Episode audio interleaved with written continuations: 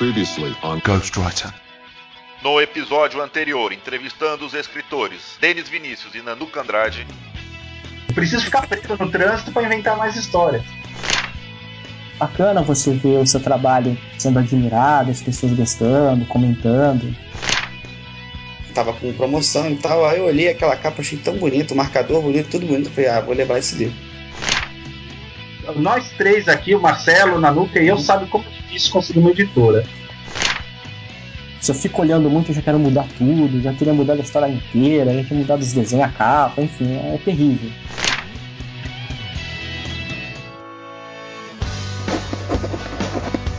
I'm a writer. Well, I'm a writer, actually. I am a writer. Ghostwriter.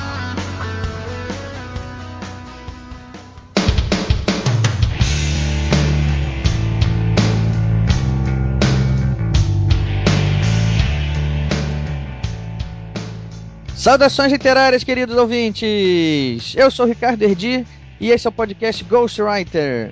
Continuando nossa série de papos literários, a gente convidou hoje um personagem diferente do que a gente tem costumado a chamar. Dessa vez, o convidado é um editor. Estamos falando de MD Amado. Seja bem-vindo, Amado. Olá, estranhos. Vamos bater um papinho aí. Bom, antes a gente vai ler os e-mails aqui, os recadinhos da semana, e daqui a pouco a gente está de volta.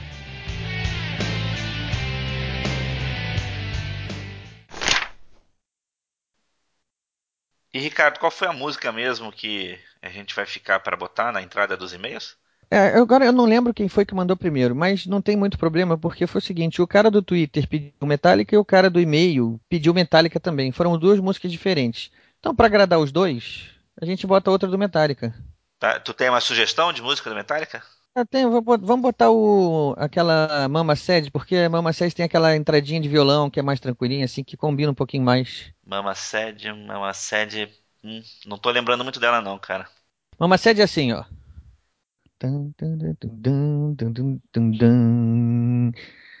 Mama, she has taught me well, told me when I was young. Son, your life is an open book. Don't close it for it's done. Nananana, Essa frase eu não lembro muito bem. A son's heart owed to mother, but I must find my way. Let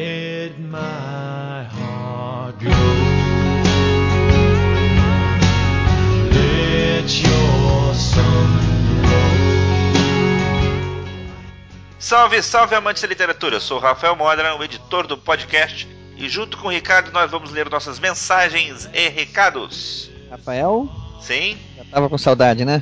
Ô, passou um tempo, hein? Você sabe por que que a gente demorou? Vamos avisar os nossos ouvintes aqui o que aconteceu, né? Tanto tempo longe assim, né? O pessoal fica com saudade. Mas foram problemas técnicos, pessoal. Não, não se preocupem, não, já tá tudo resolvido.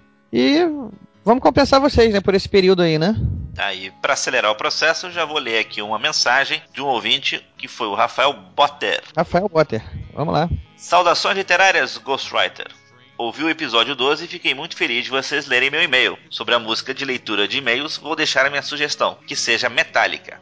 Anotei a dica de vocês sobre o livro A Casa da Seda e, para complementar, tem outros dois livros do Sherlock Holmes que são eles: O Jovem Sherlock Holmes, Nuvem da Morte, e O Jovem Sherlock Holmes, Parasita Vermelho de Andrew Lane.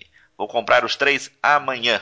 Aguardo o prós- os próximos episódios. Um grande abraço, Rafael Potter. Modena, de novo as dicas aí do, do Sherlock Holmes, que essas dicas são legais. É o Jovem Sherlock Holmes, Nuvem da Morte, e o Jovem Sherlock Holmes, Parasita Vermelho, ambos de Andrew Lane. Quem, pois é, quem não conhece, tá a dica aí, fica a dica. E vamos pro próximo e-mail. Vamos, vamos. Tem um meio do Augusto Ganzer. Lê aí, Ricardo. Vamos lá. Olá pessoal, sou o Edivar Augusto Ganzer. Manda este e-mail para agradecer por vocês adotarem minha sugestão sobre a música de fundo. Eu gelei quando vocês leram meu e-mail. Quero dizer também que eu adorei o episódio sobre ilustradores e escritores. Mais uma vez aprendi bastante. E quero fazer duas sugestões de temas para o programa de vocês. A primeira seria falar sobre a influência do cinema na literatura. E a segunda seria fazer um cast sobre premiações literárias nacionais. Acho que são temas bons para serem explorados e discutidos por vocês. Espero que considerem as minhas sugestões. Eu fico feliz pelo sucesso do podcast de vocês e já recomendei para todos os meus amigos da Lapa. Um abraço. Lapa, é, eu não tenho certeza onde fica Lapa. Eu acho que é lá no sul, né? Paraná, Santa Catarina. É, pra quem é do Rio, normalmente vai achar que é Lapa aqui no centro do Rio de Janeiro. Mas Lapa também tem Paraná. Paraná. Uma cidade no Paraná. Ô Augusto, tem uma coisa aqui sobre o que você sugeriu. Um podcast sobre tema. sobre. Desculpa. Tema que seria fazer um podcast sobre premiações literárias nacionais. Se eu não me engano, o último papo na estante, publicado aí, disponível para download na internet, foi exatamente sobre esse tema. Acho que vale a pena você procurar lá, dar uma ouvida. O Modena vai deixar o link aí para vocês depois, para vocês poderem ir lá e ouvir esse, esse papo na estante. Fica a dica aí. A gente pode até pensar nisso também, mas é importante lembrar aí que o papo na estante foi sobre isso e um programa muito bem feito. Dando sequência aos e-mails, vou ler o e-mail de Viltor Reis, redator publicitário de Blumenau, Santa Catarina. Saudações literárias pessoal do podcast Ghostwriter. Conheci vocês por indicação do Eduardo Spora do Facebook. Desde então, ouvi todos os episódios e não posso deixar de expressar quanto admiro o trabalho de vocês. Também sou podcaster, com Literatus Cast, e assim como vocês, órfão do papo na estante. Pelo visto, ele gerou muitos filhos. Acredito ser bem válido o já sugerido podcast sobre, sobre o Scoop, mas penso que neste bate-papo poderia entrar também a rede social Ao Limiar, exclusivamente para quem ama ficção. Grande abraço e ficarei no aguardo de novos episódios. Vilto realmente já está na nossa pauta as questões envolvendo o Scooby. E vamos ver essa também, a rede social Lumiar também. Acho muito importante a gente falar de rede social baseada em literatura, que é o nosso meio, nosso métier. Vamos deixar também o link pro podcast dele aí nos e-mails, no, nos e-mails no nosso site. Vamos, vamos preparar uma surpresa aí juntos. Recebemos também vários comentários, Ricardo, na própria página lá do Podomatic, onde fica armazenado o nosso podcast. Um comentário que eu gostaria de ler é do Lucien, o bibliotecário. Olá, Ghostwriters. Excelente episódio.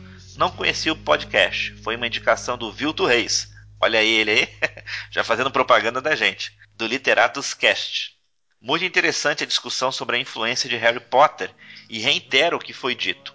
Harry Potter alavancou as vendas dos livros de fantasia e mostrou às editoras nacionais que existe sim um público ávido por estes livros. Não importa se as pessoas gostam ou não de Harry Potter, sua contribuição para a literatura de fantasia é inegável. Abraços e vamos aos próximos. Concordo, é inegável realmente. Harry Potter tem uma, um valor estimável, né? Carolina Munhoz foi muito, foi muito objetiva nisso e bem lúcida sobre esse comentário. Um outro comentário aqui da Christine Tellier, ou Tellier. Desculpe, Cristina, eu não sei exatamente qual é a pronúncia. Sou viciado em podcasts e cheguei até este por uma indicação no blog do Rafael Dracon. Depois de dar uma olhada nos temas do podcast, já adicionei no meu feed e estou fazendo uma maratona GW, ouvindo todos os episódios. Gostei, parabéns e continue com um bom trabalho. Abraço. Muito obrigado, Cristine. Essa é a forma que realmente nós temos para nos manter sempre com vontade de fazer mais. O comentário de vocês. Agradeço também, seu e-mail é muito importante. A gente se alimenta disso, né? é, o que mantém, né? O que mantém a gente sempre com o espírito, com a vontade de fazer mais. E para terminar os comentários, quero ler um comentário bem bem interessante, que ilustra os nossos problemas assim pessoais, né? E técnicos. Leandro Donda, de Ouro Preto, mandou pra gente. Pô, galera, só porque fiquei fã do podcast, vocês pararam de publicar? Voltem logo. Já voltamos, Leandro, já voltamos. A gente não parou não, foi só problema técnico mesmo. Mas agora já tá de volta e vamos compensar aí acelerando a emissão dos próximos episódios aí também. Sem dúvida. Mas você tem uma coisa muito legal, Ricardo, para contar pra gente. Uma coisinha que você participou ativamente. Vamos lá. Pessoal, eu queria só comentar a minha felicidade com o sucesso do lançamento do livro que eu tive a honra de participar, o livro Contos da Confraria. A gente fez aqui no Rio de Janeiro, numa, numa livraria lá na Zona Sul, o lançamento do livro. Foi um sucesso, foi, foram muitas presenças ilustres que foram lá prestigiar a gente, dar uma força. Somos 11 autores no total e todo mundo saiu de lá com um sorriso de orelha a orelha, felicíssimo. com a certeza de que esse é um, esse é um caminho que todo mundo quer seguir. O livro já está à venda em algumas livrarias online aí, como a Cultura, Livraria Cultura, como a Livraria da Travessa. Contos da Confraria. Procurem lá, Editora editora Bookmakers. Quem quiser, tiver disposto a, a- a comprar o livro, pode procurar nesses sites ou pode até também, se tiver interesse, mandar um e-mail pra gente aqui, que a gente providencia, a gente entra em contato aí, pega o endereço e providencia um envio. Aí, nesse caso, pode ir até com autógrafo, hein?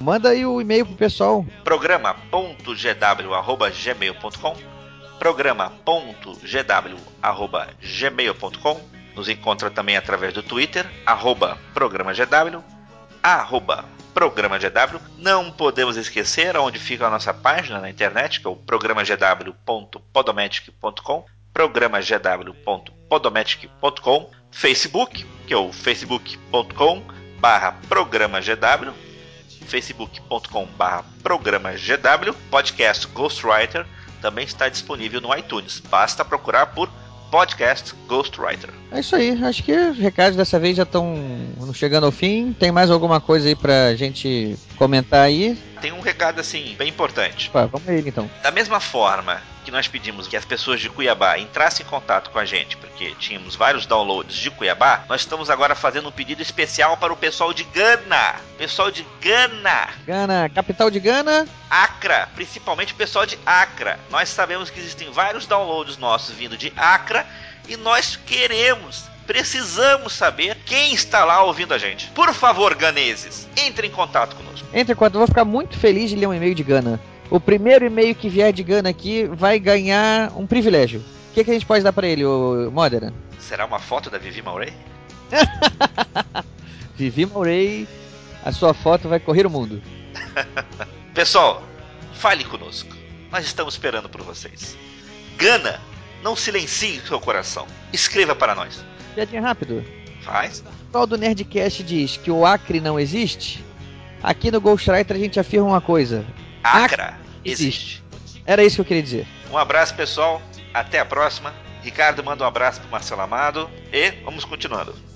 Vamos lá, daqui a pouco tô de volta aí, pessoal. Um abraço.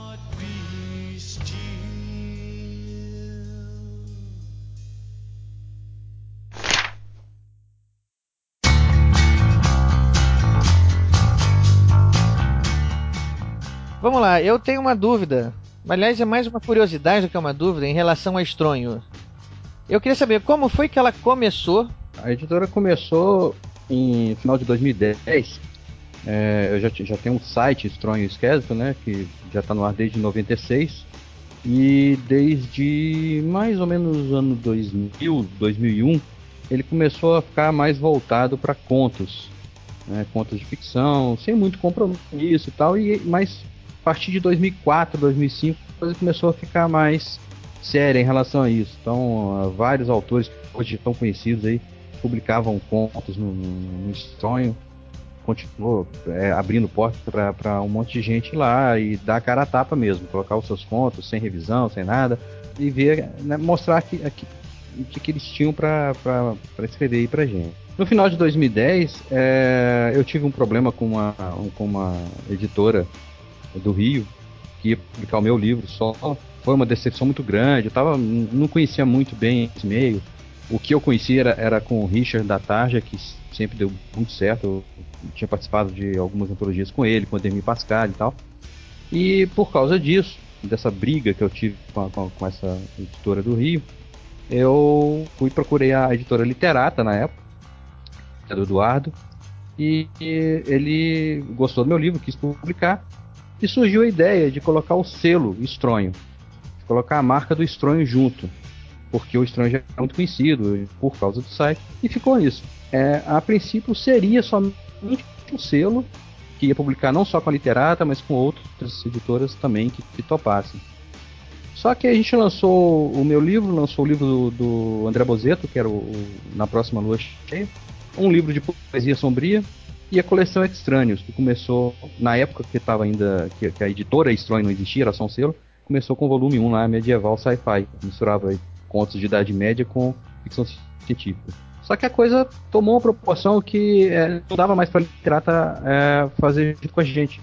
umas ideias muito malucas da minha parte, que não, não, não batia, não ia bater catálogo, sabe, é, datas, e até mesmo investimento ia ser meio complicado. Então, deixou de ser um selo e virou a editora Estronho mesmo.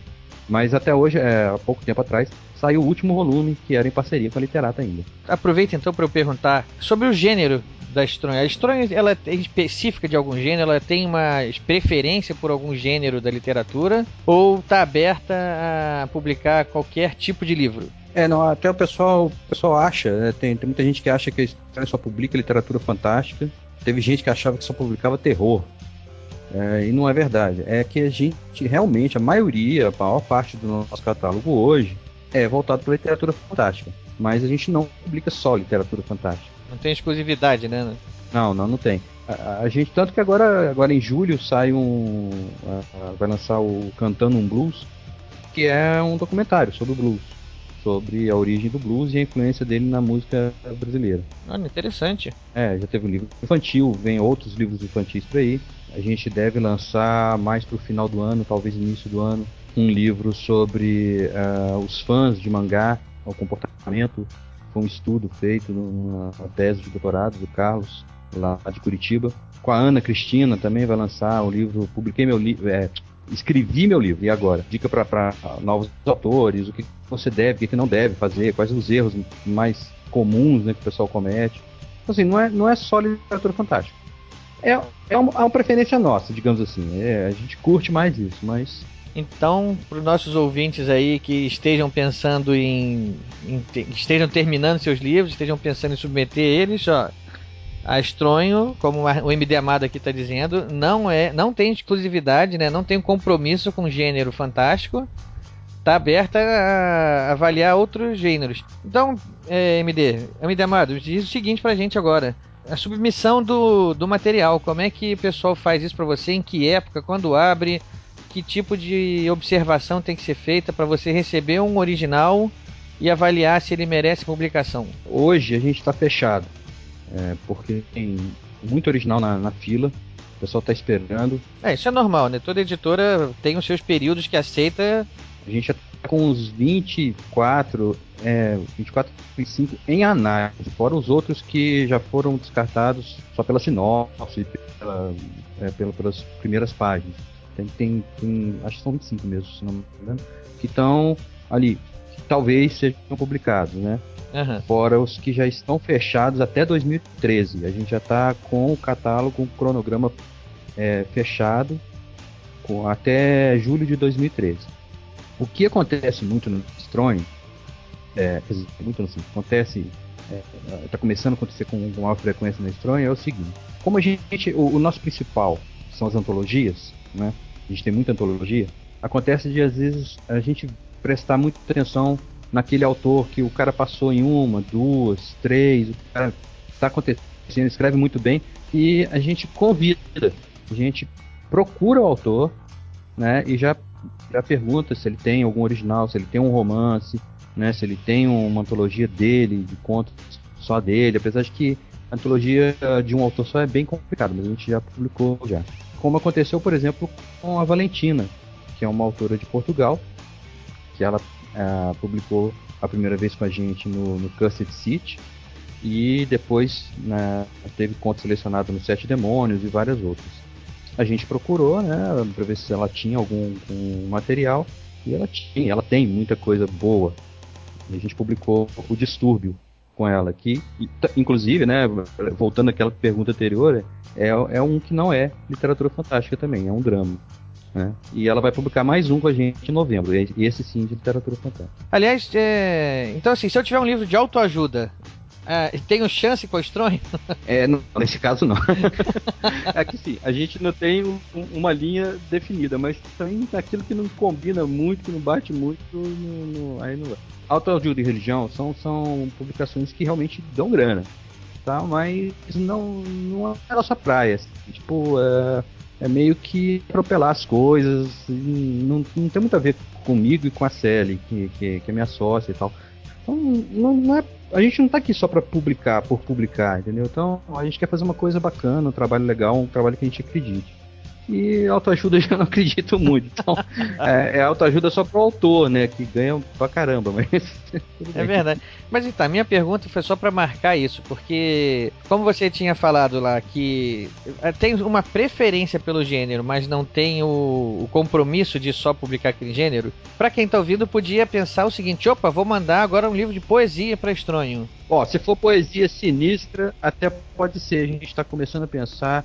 Porque a gente publicou um. Olha só, isso é interessante, isso é importante. Pode, vamos lá, explique isso melhor. É, A Sombra do Corvo, né? Que foi um dos primeiros que a gente publicou ainda com parceria com a Literata. Era poesia sombria. E é, a gente pensando mais pra frente, não esse ano, mas em 2013 eu tô pensando em, em voltar a investir nessa área. Buscar alguma coisa assim. É, poesia não vende, cara, mas assim, a história, na verdade, a gente não olha muito isso. Ah, pode parecer estranho o cara falar, ah, isso é demagogia, o cara é uma empresa, tem que pensar em vender. Claro, a gente tem que pensar em vender, mas também tem que pensar em fazer aquilo que a gente gosta. Então, alguns projetos vão vender mais e podem financiar aquilo que a gente curte fazer, que tem muita gente querendo publicar, mas não tem editora querendo publicar justamente porque não vende muito, né? E a gente costuma brincar aqui que a gente qual que é a sua linha editorial? É aquilo que a gente gosta. Então, se a gente gostar do projeto, a gente vai tentar publicar. Bom, então pra, então pra gente meio que finalizar esse pedaço agora, o MD Amado, vamos fazer o seguinte. Você comentou que a Estronho tá, já tá com o cronograma é, completo até meados do ano que vem. Isso. E a partir de então vocês vão considerar avaliar novos projetos. É, mas a gente nesse meio tempo, ela, ele tá fechado assim, de, de tá, tá certo que vai ser publicado, né? Mas a gente ainda tem original que está sendo avaliado. Certo. Esse, esse está fechado também, assim, tem aquela, aquele projeto que, pô, esse aqui é muito legal, a gente vai dar um, sabe, vai dar um jeito de, de, de colocar. Então, assim, não tá 100% fechado, mas 90%, 95% fechado tá. Era isso, era essa a minha pergunta. Eu queria saber assim, se, a- se alguém tem algum interesse em submeter um material estranho, se ela teria que ficar à espera de algum aviso no site, alguma outra para poder submeter esse material, ou pode mandar de qualquer jeito. Não, não. É, é, os novos, a gente não, é igual eu falei, né, a gente não está recebendo mais. É, o que pode entrar nesse cronograma aí é o que já está sendo avaliado e que de repente fala, não, isso aqui dá pra gente arrumar uma vaguinha para ele. Ou o caso que eu te falei, é, às vezes a gente, num bate-papo, num, num evento, a gente vê um projeto muito bacana, muito legal, de uma pessoa que está ali. E, e já aconteceu, inclusive, tem um que a gente está avaliando que surgiu tem pouco tempo, que interessou muito. Então, assim, só nesse caso, mas para mandar pra gente, é, é ruim até pro autor, porque ele vai ficar nessa ansiedade, ficar esperando, vai ficar cobrando da gente, e a gente não tem como mesmo, não tem como assumir esse compromisso de, de abrir o site para o pessoal mandar.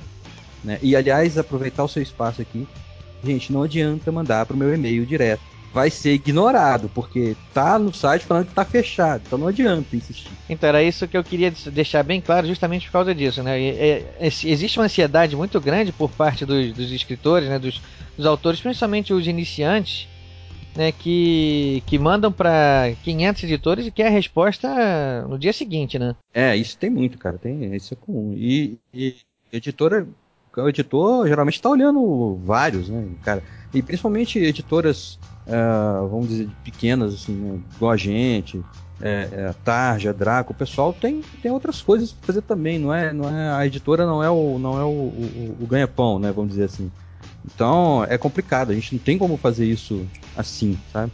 Tem o pessoal que ajuda, claro, tem, tem os leitores beta, tem né, o pessoal da leitura crítica e tal, mas mesmo assim, é, não dá pra dar resposta assim. O cara mandou original hoje, dali a três dias ele já tá perguntando se a gente gostou, é complicado. Era para esclarecer mesmo, pessoal. É, qualquer coisa fora do período em que a Estronho se declarar é, aberta a receber é, seria uma exceção, seria um caso de exceção, um caso de que. É, e geralmente é quando a gente convida mesmo. Exatamente, quando, quando eu ia falar com você, bateu de olho num projeto e se encantou e quer conhecer mais aquele projeto. Isso. né? Então, fora isso, é, vamos guardar, não vamos queimar cartucho, pessoal, que quando chegar a hora vai chegar. No geral, eu acredito que a gente só vai abrir de novo lá pro final do ano, ou início de 2013. Agora, a gente talvez, a, a gente está pensando em abrir no segundo semestre para quadrinho. Opa, isso é interessante, isso é uma novidade na, na pra Tá história, né? começando a aparecer uns projetos legais e tal, e no último FIC que a gente foi, a gente conheceu muita gente, um pessoal que tá aí batalhando, tentando tentando publicar e tal, não, não consegue editora. Então, assim, a gente não abriu ainda justamente por isso, porque como a gente está com muito original aqui, não adianta, eu vou pegar quadrinho, aí vai, vai embolar o meio de campo. Então, a gente quer fazer um trabalho legal, um trabalho diferenciado, não quero simplesmente pegar e publicar. Quem conhece os nossos livros sabe que a gente tem um tratamento todo diferenciado, com capa, contra capa, com, a, com verso de capa, o miolo, todo bem trabalhado, todo diferente. E a gente quer fazer um, um trabalho nesse sentido também com o quadrinho. Então, por isso que a gente não quer atropelar. Fazer com calma, mas vem coisa boa por aí, que tem umas ideias muito bacanas aparecendo aí. É provável que em agosto a gente abra para quadrinho.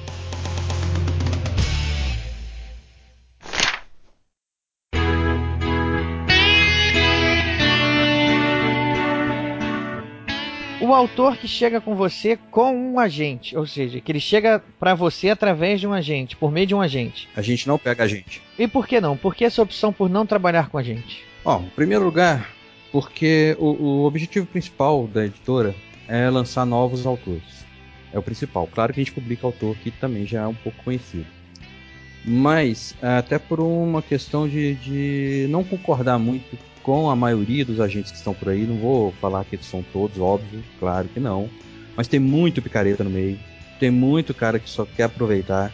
E foi uma decisão nossa. Quando a gente abriu, eu e Célia, falamos, não vamos trabalhar com a gente. Pelo menos a princípio não. Tá, então eu já recusei trabalho já porque tinha um agente, o agente tinha que assinar o contrato, tinha que participar. Eu não acho justo. Até para romance original pode até ser, cara, assim, pode se abrir uma exceção, mas a questão é que começou a aparecer agente para poder publicar conto em antologia que tá aberto ali, sabe? Não faz muito sentido. A gente tá aberto lá, não é convidado, não é nada. Então qualquer um pode participar. Por enquanto, a gente com a gente não vai funcionar. é, o agente separado com um É. agente junto não, Não vai, vai funcionar. É, isso é uma opção da, da editora, até porque assim, isso é um assunto que eu tenho visto recorrente nas redes sociais, que eu acho que assim, a- o mercado editorial brasileiro está crescendo, né? Acho que você pode responder isso melhor do que eu. Esse, de você ter essa, esse, não é só um feeling, né? Isso aí é uma coisa que tem dados, números incontestáveis e é só consultar para para saber se essa afirmação é verídica, né? O mercado editorial brasileiro está crescendo. Com esse crescimento, ele traz uma profissionalização maior de ambas as partes, tanto das editoras quanto dos escritores. E aí a figura do agente começa a se tornar mais importante.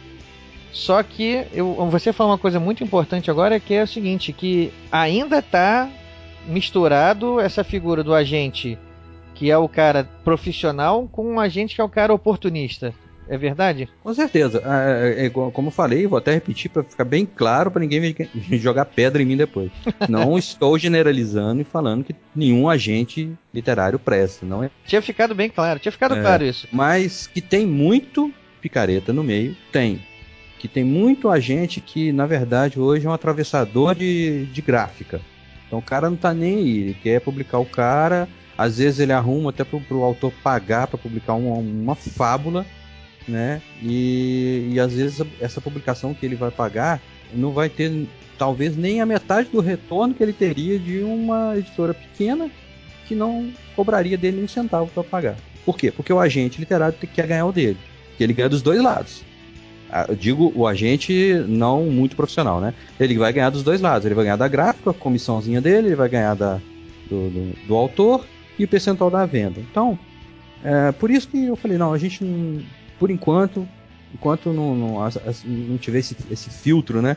Que com o tempo vai tirar esses caretas do, do mercado, a gente prefere não trabalhar com, com isso. O mercado naturalmente vai mostrar quem é sério, né?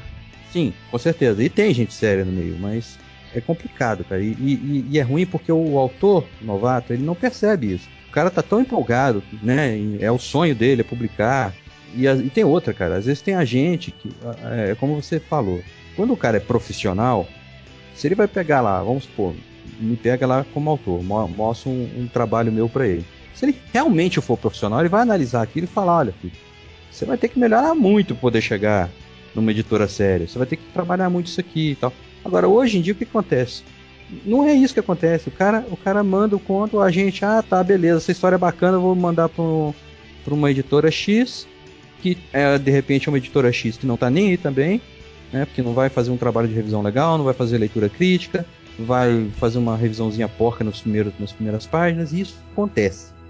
Né? Eu não estou supondo. Isso acontece. E a gente sabe que acontece porque a gente tem contato nos bastidores com gente que já trabalha com revisão, com gente que trabalha com leitura crítica, para um monte de editoras. E acontece, cara. O pessoal abre pra, pra gente. O pessoal chega na cara, na boa. Ó, não precisa se preocupar muito, não. É só as primeiras páginas aí, só pra dar uma engabelada. Então, como é que você confia, cara?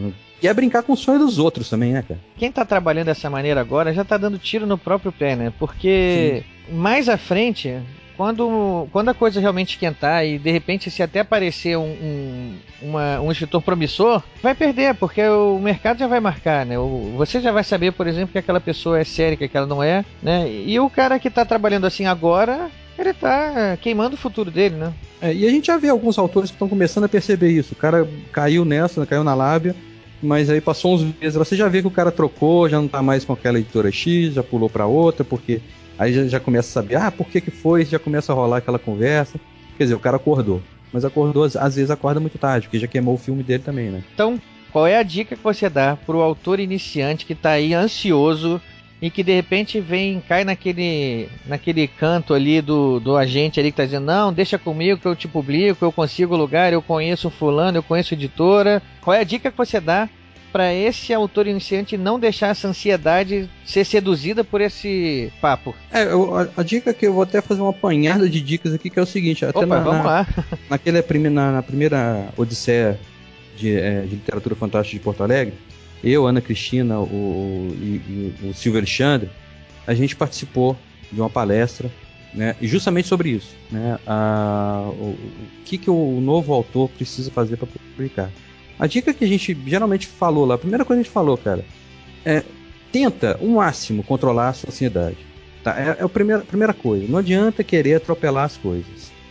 Ah, muita gente acha que ah, não, meu texto é maravilhoso, meus amigos adoraram, eu tenho amigo que é escritor e adorou, elogiou muito, minha família. Cara, esquece isso, né? Porque ah, o público que interessa não, não é seu amigo, não é seu parente, não é nada, é o, é o- é o leitor. E muito leitor exigente. Então, a primeira coisa que tem que estar na cabeça é: escreveu? Deixa o conto quietinho, ou o romance quietinho ali na gaveta um pouquinho espera um pouco, volta a ler, lê duas, três, quatro, cinco vezes, tenta ler como se fosse um- uma outra pessoa lendo, seja crítico de si mesmo, em primeiro lugar. Segundo lugar, você acha que tá beleza? Manda para alguém ler, alguém que conheça realmente. Não, não adianta mandar para aquele amigo seu que diz que é escritor, porque muitas vezes o cara, ele tem aquela história, né, cara? O amigo que é amigo de verdade, se tiver um defeito, ele vai falar. Mas o amigo que, ah, é colega, ele não vai falar, cara. Ele vai, vai ficar com medo de magoar, não vai, não, né? Nesse ponto, a crítica é muito mais valiosa do que a crítica construtiva é muito mais valiosa do que o elogio, né? Sim. E aí, poxa, tem, se você realmente acredita no potencial do seu, do seu original, acredita que ele é bacana, é, antes de mandar para uma editora, procura um profissional, um leitor crítico, um cara que trabalha com isso, não tem, não tem condições de, de, de pagar para fazer isso, aí sim, procura um, na sua rede de amizades alguém que seja sincero, que seja verdadeiro e que entenda de literatura de verdade. E aí manda para as editoras. E segura a ansiedade. Por quê? Editora que responde muito rápido, se não for uma editora muito conhecida, vai atrás, vai procurar saber o que, que ela publicou, com quem que ela publicou, né? Se for um agente literário, procura saber dos autores que trabalham com ele, né? Que já tiveram trabalhos é, publicados aqui, que está na mão desse, desse agente. Não, não sai atropelando as coisas não, promessa todo mundo faz. Então, ah, em último caso, a gente fala, né? Acho que hoje já não é mais é, o autor tem muito autor que paga para publicar por causa da ansiedade. Paga às vezes 15, 20 mil reais para poder ser publicado. Tá, você quer fazer isso? Você não quer esperar? Ok, é uma escolha sua, o dinheiro é seu. Mas então, pelo menos, procura muito bem informações sobre a editora que está querendo é, é, te cobrar para publicar. Porque tem editoras boas que, que cobram, publicam, fazem um trabalho legal. Tem lá uma divulgação mais ou menos. Agora, tem editora que só promete, cara. Só promete. E, e, são, e não é raro, não. Você vê todo mundo reclamando. A gente avisa, os caras não acreditam, o pessoal reclama. Aí depois põe lá, posta lá foto dos livros, todos mal feitos, diagramação mal feita, que não tem revisão. Aí depois não adianta chorar, né? Então, essas dicas. Aliás, aliás, só completar aqui uma frase que a gente falou lá na, na palestra. Primeira coisa que você tem que pensar, aliás, vou voltar lá e colocar uma, uma coisa antes da, daquilo que eu falei. Primeiro lugar, você tem que pensar, você quer ser um escritor de verdade ou você quer ser o, o autor de sucesso entre a família e os amigos? Pronto. Essa é a pergunta que você tem que responder. Se você quiser ser só o autor de sucesso entre a família e os amigos, pu- publica qualquer coisa com qualquer um e não preocupa muito com qualidade. Agora, se você quer ser um escritor, você quer tentar ser escritor, tem que ter paciência. É preferível levar 10 nãos e um dia você publicar uma coisa muito bacana que vai ter o seu nome circulando na rede de maneira positiva. E não ficar fazendo, é, publicando um, em antologia ruim, editora ruim, e acabar queimando o seu filme. E o dia que você for escrever uma coisa boa, ninguém vai acreditar, ninguém vai querer ler, porque, ah, esse aí é aquele cara que já publicou não sei aonde, né? Então, a primeira pergunta é essa. O que, que você quer ser? Um escritor de verdade ou um autor de sucesso na família? Só, só quer receber elogio, afagar, dar, lustrada no É. ego, dar uma lustrada no ego, receber os elogiozinhos, mas profissionalismo que é bom, né? É, e, e o não faz bem às vezes, viu? É, como eu falei, nessa, nessa, nessa fase do processo onde eu es- terminou de escrever e acha que tá pronto, receber uma crítica é muito mais positivo do que receber um falso elogio, né? Sim, sim.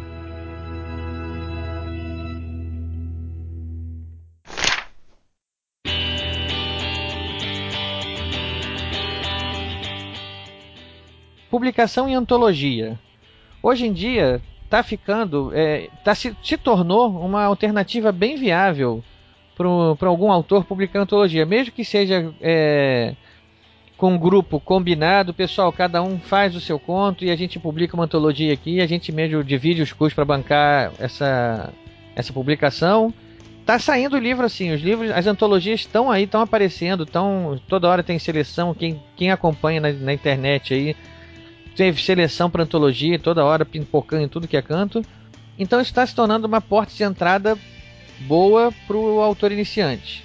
Por outro lado, uma outra porta de entrada era são os blogs literários. Né? O pessoal vai lá, faz um blog gratuito e começa a publicar ali. né? É uma outra maneira de publicação. Você acha que uma coisa está sendo concorrente da outra? Não, acho que não, cara. Eu acho que tem público para os dois, né? É, eu acho que uma coisa, na verdade, complementa a outra. Porque você tem um, tem um público que não gosta de ler no computador, por exemplo. Então, hum, é, não adianta, o cara quer ler no papel. Né? Ele não quer ficar sentado ali vendo um blog com letrinha pequena, com fundo preto, com fundo vermelho. Com... Então ele quer, ele quer ler no livro. E tem a galera que prefere ler no computador, prefere ler no, no, no, no iPad. Então, eu acho que tem, tem público para as duas coisas. E por que, que são complementares? Porque justamente essa história. É, eu não sei se todo mundo faz isso, mas às vezes, quando a gente tem tempo, a gente dá uma olhada nos blogs de contos, até mesmo o Strong, que recebe conto até hoje, né? Dá uma olhada, ó, pô, esse autor aqui, ah, pô, bacana o conto dele, você já começa a prestar atenção, ler outras coisas. Então você, né, pra- com o objetivo, lendo o blog do cara, de repente, com o objetivo de colocar o trabalho dele no papel, então, eu não vejo como uma coisa atrapalhando a outra, não. Elas se complementam. Se complementam. Agora, o que acontece é, tem uma diferença muito grande em relação a. é, como você falou, é uma porta que se abre, mas ao mesmo tempo. A, templo não, né? ao mesmo tempo. ao mesmo tempo. Não deixa de ser, ela, pronto. é, ao mesmo tempo, pode ser uma coisa que vai prejudicar o autor. Explico. No blog, a gente, nós que somos de editora e tal, a gente, quando você vê um, um texto com muito erro de revisão, um texto fraquinho, no blog, você não leva muito isso em consideração. Ah, isso aqui o cara não teve um trabalho né, de, de revisão em cima. Precisa ser trabalhado esse texto normal, porque geralmente o pessoal começa a trabalhar em blog e vai pegando escrevendo em blog e pegando experiência aos poucos. Tranquilo. Já na antologia, se você vê uma antologia com um conto ruim, ou a própria antologia, muitas antologias péssimas, aí a coisa já é diferente, porque você, você editor, enxerga com outros olhos. Você já começa a enxergar aquele autor ali com outros olhos. Pô, como é que o cara me coloca um conto desse, um trabalho no papel, um profissional? Então, a antologia em papel, ela, ela tem esse, esse problema. É, e cai naquilo que eu falei lá no início, quando eu falei o que, que o autor quer para ele. É, hoje tem antologias pagas que são boas, mas é raro. E tem a maioria das antologias pagas que são péssimas. Por quê? Porque o cara precisa cumprir uma cota.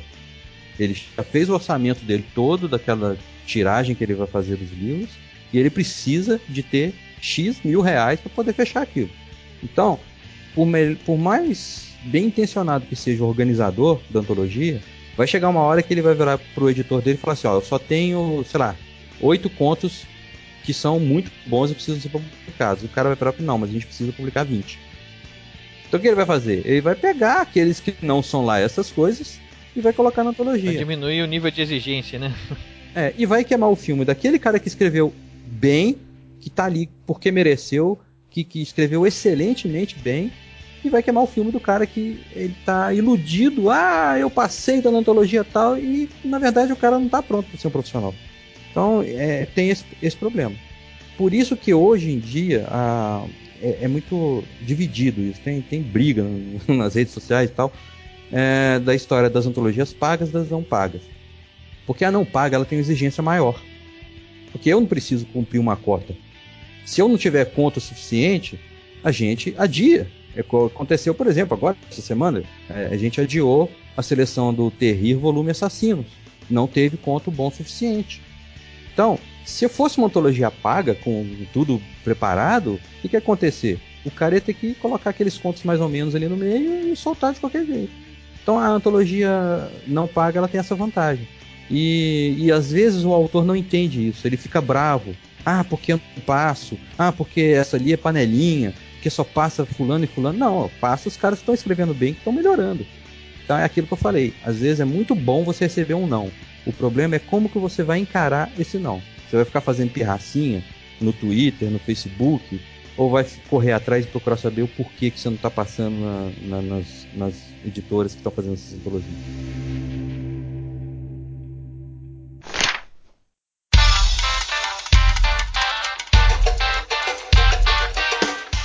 A, a Estronho tem trabalhado dessa maneira também, né? Ela lança um tema e, e seleciona contos. Mas como é que funciona isso? Vocês têm um gênero específico, tem um modo de trabalho específico? É, esmiuce isso um pouco pra gente aí.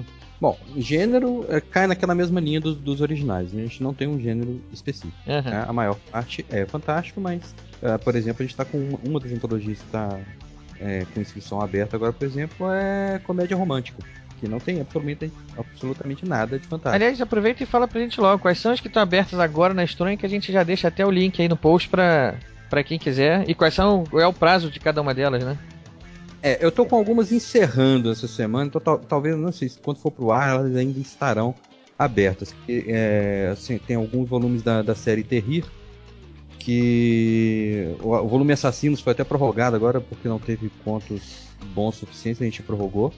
Ah, monstros e, e monstros marinhos. O que, que é exatamente essa primeira Terrir? Como é que, como é, que é o tema é, dela? a Terrir, a Terrir é o seguinte, a Terrir, ela, a gente quis misturar terror com humor, com humor escrachado ou aquele humor sutil. A gente pediu até aos autores que usassem bastante clichê mesmo, que é isso que a gente queria. né? Aquela história do mordomo que é o assassino, tá, isso é muito bem-vindo. É, e ela é uma, é uma, ah, uma antologia, quer dizer, na verdade seriam seis volumes ah, que vão misturar contos e quadrinhos. Então teve, teve gente que mandou quadrinho, teve gente que mandou conto. Né? É, os quadrinhos têm uma liberdade um pouco maior, assim, de traço, não, não tem nenhum traço específico, é para poder seguir a, a linha do, do ilustrador mesmo. Né? E os contos eles são divididos, cada volume em temas. O primeiro foi zumbis, que já fechou a seleção, ah, já saiu o resultado, inclusive. O segundo, assassinos. Depois, monstros, os monstros clássicos, né? Múmia, monstro do Lago Ness, o monstro do pântano. Essa do monstro está aberta então ainda? Não, não, o monstros e monstros marinhos já Ah, estão. já fechou. É, fechou. Só que aí é, vem o que eu tava, e que eu ia até falar sobre o assassino. Não chegou conto suficientemente bom para assassinos. Então a gente reabriu. E provavelmente monstros e monstros marinhos vai acontecer a mesma coisa. Então o pessoal fica de olho aí porque deve voltar. Então deve voltar, Ah. então só, só fala um pouco melhor então pra gente. Como é que Provavelmente é o... até dia 1 de agosto. É. E o, qual é o mesmo o, o tema da- de cada uma delas? Monstros, monstros marinhos, é, contos, tem algum é, limite de caracteres? É, e ainda tem bruxas e, e medieval também. O limite de caractere deles é bem pequeno, porque a gente queria uma coisa assim, engraçada e rápida. Então ele é 15 mil caracteres. Tá podendo ter 8 mil, 5 mil, não tem 15 problema. mil é o É limite essa- máximo que você tá falando. É, essa, porque essa é bem descontraída mesmo, a gente não, não, não exigiu. Então o limite é 15 mil e o mínimo não, não tem mínimo. Se você fizer com uma página engraçada, tá valendo. Se, se, se né, chamar atenção, tá, tá valendo. É diferente das nossas outras antologias que a gente exige um pouco mais, né? E essa ela tem um caráter mais descontraído mesmo, né? Escrachado. Agora, existe a possibilidade, até tô te dando isso em primeira mão, Opa, vamos lá. Sei- não sei quando é que vai ao ar, se vai antes ou depois da gente publicar, mas é, é muito provável que, justamente porque está acontecendo isso de chegar pouco, o pessoal não pegou muito bem o que, que é terrir. Então tem gente mandando conto sério, falando sobre monstro, com drama, sobre assassino, conto policial. Não, é, pra, é, é escrachado, é pra gente rir mesmo. Então, se continuar nesse nível, os contos chegarem poucos contos que pegaram o espírito da antologia, a gente vai transformar esses seis volumes num volume só. Vai ser um volume ou dois com todos os temas, Pra ficar uma coisa mais legal, mais engraçada, porque cai naquilo da qualidade. Eu não quero colocar qualquer conto lá, tem que ser contos bons. Então, e quadrinhos também, né? Então, é provável que a gente transforme isso tudo num ou dois volumes só. Por enquanto, ainda tá a ideia dos seis. É, então, só pra resumir, então tem o, a, coleção, a seleção de antologia Terrir vai ser composta de seis volumes, né? A, em- É, a a princípio, princípio, né? A seis. princípio seis. Cada um dos volumes são esses que você falou, né? De é, zumbis, bruxas, Zumbi monstros. tá fechado. Assassinos reabriu. Monstros e monstros marinhos também deve reabrir. Bruxas e medieval ainda tá valendo o prazo original, que vai até dia 27 de julho. Então, talvez a gente estique isso até 15 de agosto, por aí. Todo, apesar de, dos desses sub, subtemas medieval, monstro, ah, todos estão dentro da antologia Terrir. Da série, da série Terrir. Terrir. Então, Isso. todos têm que observar essa, essa linha. É, é terror com comédia. Terror pode com ser comédia. aquele, pode ser aquele humor light, aquele mais irônico, ou pode ser o escrachado, Isso. besterol mesmo, estilo corram que a polícia vem aí. Ótimo. Então já ficou bem claro. A gente vai deixar aí também é, o link para a página da Estranho com todas essas. Com, com o link para a página da Estranho que tem essas informações para quem É, na, na página principal da editora tem lá um, um menu logo em cima, assim, tem antologias em andamento. Aí ali tem as que o pessoal tá, é, pode entrar e, e ver o que, que tá rolando por E lá. além da Terrir, tem mais. Além da Terrir, tá, o Paranoia tá, fe- já tá fechando amanhã, dia 20, então provavelmente não, não vai estar lá. É, mas ah, deixa eu só falar sobre ela, Isso. porque vem outros volumes depois. A, a ideia do, Parano- ah, do, do, do Paranoia, na verdade, é o seguinte: o- ele é um volume de uma série também. A série chama Acordes Fantásticos, que é o que? A gente fez, tentou fazer uma homenagem aos clássicos do heavy metal.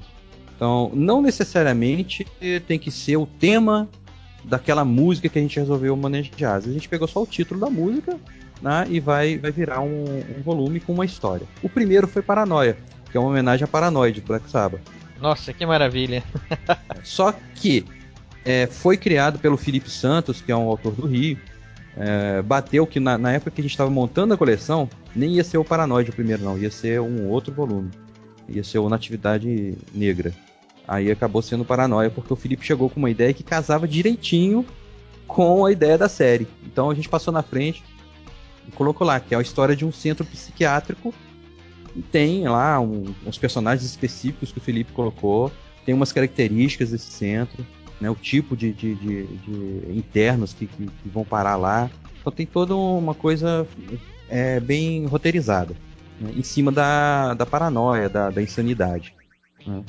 Então, é, apesar de já vai estar fechado quando for ao ar aqui, é interessante falar porque vem outras por aí. A gente vai ter Natividade Negra, deve ter base- outras músicas baseadas, é, desculpa, outros volumes baseados em, em música do Iron Maiden, do ACDC. Então é só ficar de olho. Opa, essa do Iron Maiden me interessa. Eu vou, ficar de olho. Sim, sim. É, deve ser a próxima. É, a gente tá pensando se volta na Atividade Negra para segunda ou se entra com, com Iron Maiden. E bom, e aí vai continuar no ar. É, tem a aí seria só para as mulheres. E se Al Capone fosse mulher? A ideia do, do se Al Capone fosse mulher é, a pessoa acha que é só para escrever só sobre máfia, mas não, é uma brincadeira. Se a- a- as chefes, né, das várias máfias exist- existentes no mundo fossem mulher, o que, que aconteceria? Né, porque a mulher é um ser muito mais cruel, né, vamos dizer assim. Então, se o Al Capone fosse mulher, o que, que aconteceria? Eu acho que as máfias iam estar muito mais organizadas. Ah, sim, com certeza. Mais organizada, sim, muito mais cruel. É, exatamente. É, só que não, se, não é pra ficar preso só na máfia americana. Pode escrever sobre qualquer outra máfia ou qualquer outra organização criminosa. Ou, às vezes, nem criminosa, religiosa, digamos assim. É, tem de tudo. É, então tá valendo tudo. Só que esse daqui é só pra mulheres. Tem a Terrir, que ainda tem algumas coisas que vão voltar e estão abertas. Se Al Capone fosse mulher. Se Al Capone fosse Acorde- mulher. Acordes Fantásticos. Acorde Fantástico. Comédia romântica. Comédia romântica. Comédia romântica. Isso aí é uma coisa que o pessoal acho que não esperava ouvir da Estronha, né? Quem, quem achava Né? que a Estronha era coisa só de, de terror, de fantasia, tá aí. Comédia romântica. A gente teve que aguentar algumas zoações. Mas é, até mesmo a gente brincou com isso. Ih, a estranha tá ficando fofinha. Sei o quê, porque né, tem umas coisas Um assim. chiclete, alguma coisa assim do tipo. Exatamente. A comédia romântica é chiquilite, né? E aí, então, quem quer, quem quer enveredar por esse gênero, tá aí. A oportunidade de ter essa, né? Sim, tá tendo uma procura até legal. O pessoal escreve pe- perguntando, tirando dúvida com a série. Né? E essa vai esticar, vai até outubro, dia 20 de outubro. Então tem muito tempo pra escrever ainda. Tem quantidade mínima de caracteres também, todas elas têm essa quantidade. Tem, cada uma, cada uma tem o seu regulamento, né? É, então é melhor entrar É. lá e, e dar uma olhada. O Comédia Romântica, se não me engano, são 35 mil caracteres. É, é- é- mas é melhor É entrar. melhor entrar lá pra tirar a dúvida. Algumas delas têm mínimo, né, outras não, então é bom. Uma que o pessoal tá gostando muito, que abriu agora há pouco tempo, é Livros. Que é uma homenagem a. Foi até antes, né, do, do, do falecimento do, do Bradbury aí, mas a gente já tinha lançado antes. É uma homenagem ao 1984, ao Fahrenheit, o 1984 do George Orwell, né? Admirável Mundo Novo. Sim, e outros livros do gênero. Que é, o que aconteceria? Os livros estão proibidos, e agora? Então a ideia é montar uma antologia é, em cima desse tema. No- no- livros estão proibidos. O que, que acontece? Tanto que a capa dele vai ser assim, super simples. É uma capa preta, escrito livros. Ô, legal. Tá. É, então tem um regulamento lá também, tem as, as, as dicas. E esse, inclusive, a gente pediu. Não é para colocar elemento fantástico. Ele é para ser baseado no como seria a nossa vida sem os livros. Pode ser, pode ser passado, pode ser futuro, pode ser presente, mas não é, sem elemento fantástico. É interessante, é um exercício de criatividade interessante. Tem dois autores convidados, que é a Nick Ellen, que é uma escritora do, do Rio Grande do Sul, e o Paulo Fodra. que Também tem uns trabalhos bem legais aí. Esse já tem alguns pontos publicados com a Estranho mesmo, não? O Paulo tem na. Se não me engano, no Classic City. Então já tem. Já tem uma certa experiência para poder. Para poder estar à Sim, frente ele tem um livro também dele, solo. Ah, então saiu pela isso, então isso já, já gabarita ele pra estar à frente de uma coletânea, assim, de uma seleção, né? Sim, sim. A Nick Ellen tem vários contos excelentes com, com a gente. A gente vai lançar o livro solo dela no final do ano, que é um livro juvenil. É uma trilogia muito bacana, bem diferente, bem bacana mesmo. Bom, essas são as que estão abertas agora. Tá para entrar ah, nas próximas semanas. A gente vai abrir o terceiro volume da série Histórias Fantásticas do Brasil, que a gente lançou no Rio Grande do Sul, o volume 1 e o 2, que foi em Confidência Mineira e Guerra dos Farrapos. A gente vai abrir agora a- as inscrições para a Guerra do Paraguai.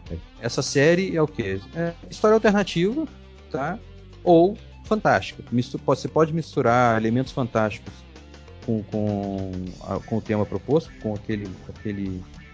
No caso da Confidência Mineira, por exemplo, a gente teve vampiro, teve lobisomem, teve steampunk, cara, teve um conto excelente do, do- que se passa, na verdade, na Inglaterra, velho. Olha só. Mas é, mas é o Tiradentes tá lá. Entendeu? Então misturou com steampunk, ficou muito legal, mas muito legal. Que é do Cordenonce, que é um autor que tá até publicando pela Underworld agora também, um romance. É, steampunk também pela, pela Under. E ele tá em outras antologias nossas, inclusive no Le Monde Bizarre. Depois, bem mais pra frente, 2013, vem outros por aí. Vem Guerra de Canudos, vem Descobrimento do Brasil e outros. Então vamos ficar ligado aí, pessoal. Vamos ficar de olho, de olho aberto aí que também é, uma- é uma- é um tema bem interessante. É, uma outra antologia que deve abrir nos próximos, nas próximas semanas, que vai abrir inscrição, é o Carros, Eles Matam, que faz parte da série. Que o primeiro teve o Insanas, Elas Matam, que foi que é terror escrito só por mulheres, que até hoje é o, é o, é o nosso livro que mais vende, faz mais sucesso. E Ó. teve a continuação dele com Brinquedos, Eles Matam. Tá fechada, já, já saiu o resultado, mas ele não foi lançado ainda. Deve ser lançado no final do ano. E a gente já vai abrir o Carros Eles Matam, que meio que pra gente lembrar daqueles filmes lá, Carro, a Máquina do Diabo, Encurralado, Christine, né? É bem nessa linha aí mesmo. Deixar a galera soltar o terror em cima disso daí. Aquele- lembrei daquele primeiro filme que o dirigido pelo Steven Spielberg, que era um motorista de caminhão que perseguia um casal da estrada.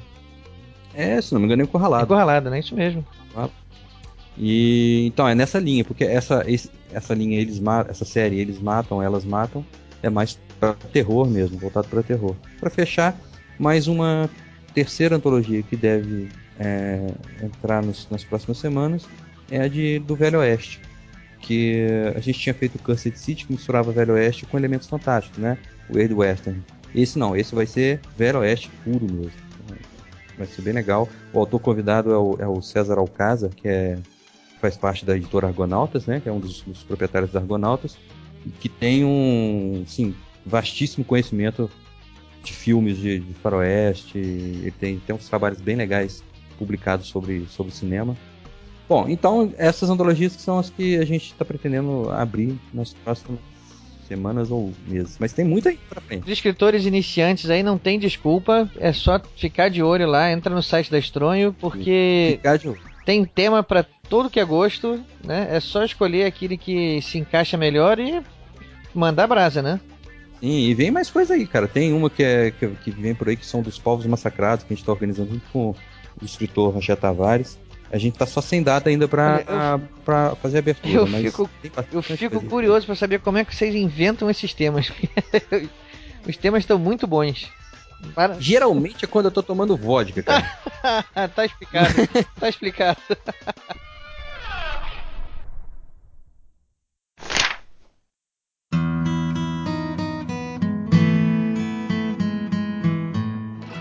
Bom, então, MD Amado, acho que eh, o papo foi, foi muito bom. A gente já conseguiu muita informação aqui para o nosso ouvinte, que como é que funciona ah, o lado das editoras também, né? A gente já conversou com muito escritor, agora é a vez dos editores, né? Você já está aí é, abrindo as portas da Stronho para mostrar como é que a coisa funciona, é, mostrando as suas seleções, as suas coletâneas. Quem quiser, não tem desculpa, entra lá no site, vê os temas, se inscreve, corre atrás do gênero que mais gosta lá. E vamos começar. É isso aí, o caminho é esse. Aproveitando o seu gancho aí que você falou, entra lá e vê os temas. Dica de editor para escritor. Galera, presta atenção no regulamento. Isso acontece demais, tanto aqui como em outras editoras. O pessoal às vezes manda um conto excelente, muito bom, muito bem escrito, mas não tem absolutamente nada com o que foi pedido na antologia. Vamos prestar atenção, pessoal. Vamos prestar atenção. Né? Não vamos queimar cartucho à toa, né? E aí, exatamente. E depois é, o cara fica se perguntando por que, que ele não passou. Poxa, mas meu texto era excelente. Era, mas não tinha nada a ver. Então, assim, prestar atenção. Tem gente que é desclassificado por não prestar atenção no regulamento. Às vezes, a antologia tem lá, um exemplo aqui, tem lá 35 mil caracteres de limite. O cara manda com 100 mil, pô.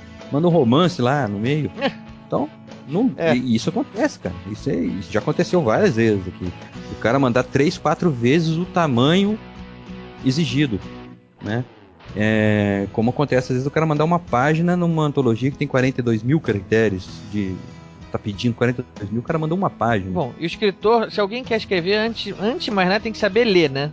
Então, Falou tudo. tem que ler o regulamento. Tem que ler o regulamento e em alguns casos não só o regulamento. Como a gente acabou de falar dessas particularidades da Strong e tem outras outras editoras que também tem, que é o quê?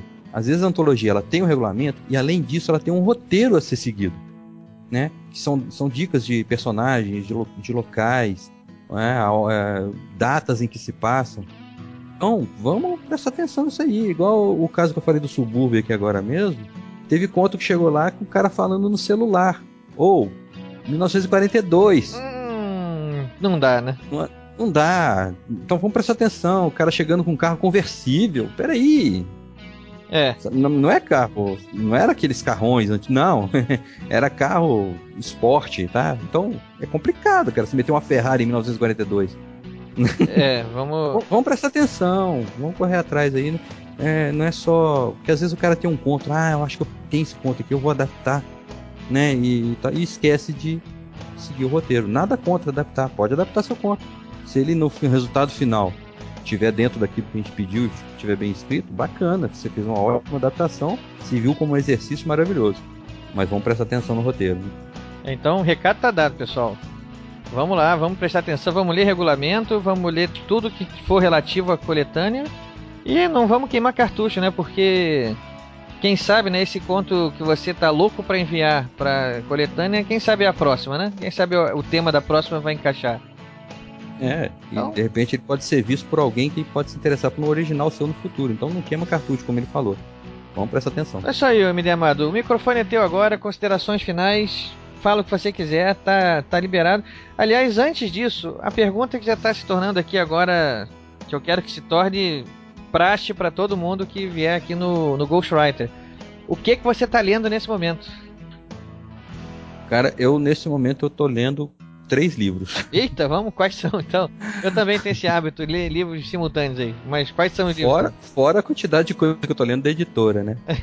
Então, é, tá meio complicado. Isso aí eu tô é trabalho. Vamos, vamos aos livros de lazer, que você tá lendo aí por gosto. É, na, eu tô lendo. Quer dizer, tô lendo não, eu vou começar a ler, porque eu já peguei pra ler, vou começar hoje. Né? É o Na Sombra do Sol, que é o livro do. Do Novello? Eric Novello, é. Eu Vou começar a ler hoje. Eu tô lendo é, Contos de Horror do Século XIX, uma, uma organização de Alberto Mangel, da Companhia das Letras. E ele é bem parrudinho, cara. Assim, bem, são 540 páginas de contos, alguns bem fracos, mas outros muito interessantes. Tem muita gente conhecida no meio, tem Alan Poe, Vida Passando, um monte de gente, cara. Muito, muito legal. Interessante até para quem tá começando, é, para ter uma ideia de como é que a pessoa escrevia antes, e fazer uma comparação como é que tá sendo a, a escrita de contos de terror hoje. Bem, bem legal. E o terceiro livro que eu tô lendo é o Queer, Verme é, edição vermelha, que é da Tarja Editorial. Que eu comecei a ler no mês passado, mas tempo é uma coisa que ultimamente eu não tô tendo. Então, assim, eu tenho que ir a conta gota. né? É, mas é exatamente assim. Eu também funciono dessa maneira. E é bem legal, é o, a Queer tá bem, bem bacana mesmo. Eu tô terminando já o volume vermelho, vou, já vou terminar o vermelho e vou pegar o laranja pra ler. E eles já lançaram agora o amarelo. Né? É, essa, essa é uma série que eu não conhecia, então como é que é? É, qual é a editora qual é a série? Como é que funciona? Dá, aí pra, dá, dá os dados pra gente aí. É uma série da Tarja Editorial. Ela é voltada pra, para o público LGBT. Então são contos fantásticos, é, não escritos somente por, por homossexuais. tá? É, são escritos. é, tem, tem escritores tanto homossexuais quanto heterossexuais, mas a temática é voltada para, para esse público. Então, eles já lançaram o volume laranja e o vermelho, e agora, semana passada, lançaram o amarelo. Né? E, e, e é inclusive uma antologia aberta. Mas tem diferença entre as cores do, do- do- dos volumes? Os- Essas cores significam alguma coisa? Ou é só. São as cores do movimento, né? São, são, vão ser seis volumes, pelo que o Robert me falou. Quem está organizando é o Robert Pinheiro e a Cristina Lazaides. Então fica aí as dicas: três livros de uma vez só. Isso não é pra qualquer um, não. Ah, às vezes eu pego cinco, mas é aquela. Isso fora os originais que eu tô lendo e os contos, né? O microfone é teu, considerações finais, o que você quiser aí dar de recado, dar de dica. É. O tema é livre agora. Ah, cara, eu já falei demais, tem que mais agradecer o espaço mesmo que, que vocês estão dando aqui. Não, a gente que agradece. Só pedir a galera aí para visitar o nosso site, editora.estronho.com.br. Dá uma olhadinha lá, nosso catálogo. Tem o catálogo da Estronho, tem o catálogo do Fantasy, que é o nosso selo juvenil e, e infantil. Então dá uma olhadinha no nosso catálogo lá, tem, tem coisa para todos os gostos. Vai ter um link aí no post também para pro, pro site da Estronho, mas repete o endereço aí pra gente, quem quiser ir direto. O endereço é. editora.estronho.com.br. Então tá aí a dica. Quem quiser comprar os livros editados pela Estronho consegue comprar no site? Consegue comprar no estranho.com.br barra loja, mas lá no, no site da editora tem o link também. Inclusive no nosso site pode comprar. Alguns livros estão até com 50% de desconto, com frete grátis, só vende frete grátis.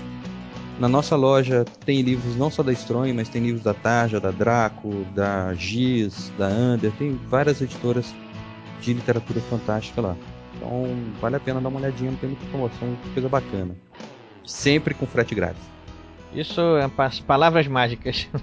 É, pois é. E os da Strong tem até mais descontos, né? Porque a gente tem como repassar os descontos que a gente daria pra livraria e a gente passa pro pessoal direto. Então, pessoal, não vamos perder isso não. Ah, e prestem atenção na série Sete Demônios, bacana também. Sete demônios? dois- Como é que vai ser essa? Não, já saiu, já saíram dois volumes, Inveja e Gula, e em agosto deve sair o Luxúria. Olha, muito bom. Isso vai ser outra seleção, outra antologia que vai ser aberta, essa não? Não, não, elas já estão fechadas, já todos os, os volumes já fecharam Ah. no início do ano. E a gente lançou o Publicação primeiro é que está sendo aí agora por etapas. por etapas. É, é uma série que ela é um estudo que o Peter Bin- Binsfield fez, no, era, um, era um teólogo. Ele fez a ligação dos, dos sete pecados com sete demônios.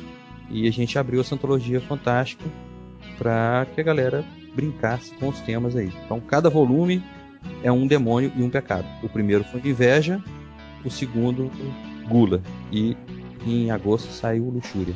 Olha, eu vou dizer o seguinte, santa vodka é essa aí que, que, que faz a inspiração nascer, porque os temas estão muito bons. tá de parabéns. É. É, e fica aí, é o que eu só pedi o pessoal pra ficar de olho mesmo. Tem muita coisa bacana, tem uns livros solo pra sair aí. Tem, tem, tem livro de terror pra sair em agosto, vai saindo um, um autor aí do Rio, Lemos Milani, Ascensão da Casa dos Mortos, pra quem gosta de terrorzão, vai ser bem bacana. A gente vai lançar no Rio. Esse vai ser lançado. Vai ser lançado em que? Em feira, em literário ou vai ser algum evento? Vai, vai ser lançado provavelmente junto com o livro da Ana Cristina, o Anacrônicas 2, na Blocks, né, lá na Praia de Botafogo. Lá na Praia de Botafogo, lá perto do, do cinema lá, né? Isso, exatamente. Não sei se a gente vai conseguir ir no evento, mas a galera vai estar lá representando a gente. Ah, perfeito. Então, quando chegar mais perto, a gente dá a notícia de novo. Ô, por favor. Então, certo? Pode ficar. vamos, tá garantido. Beleza, chega, já falei demais, tô enchendo muito o saco de todo mundo. Valeu, valeu galera.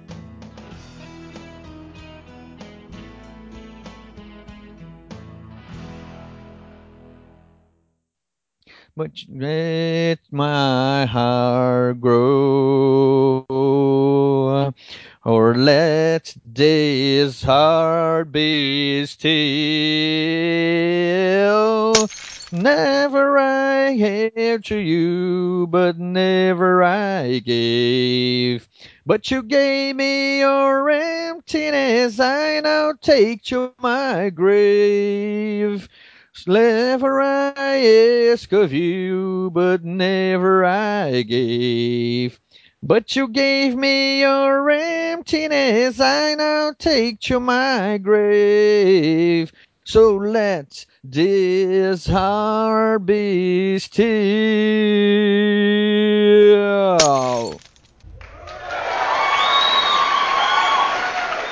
Se nós não temos um Afonso Solano, com certeza nós temos um Diogo Braga. Oh, yeah.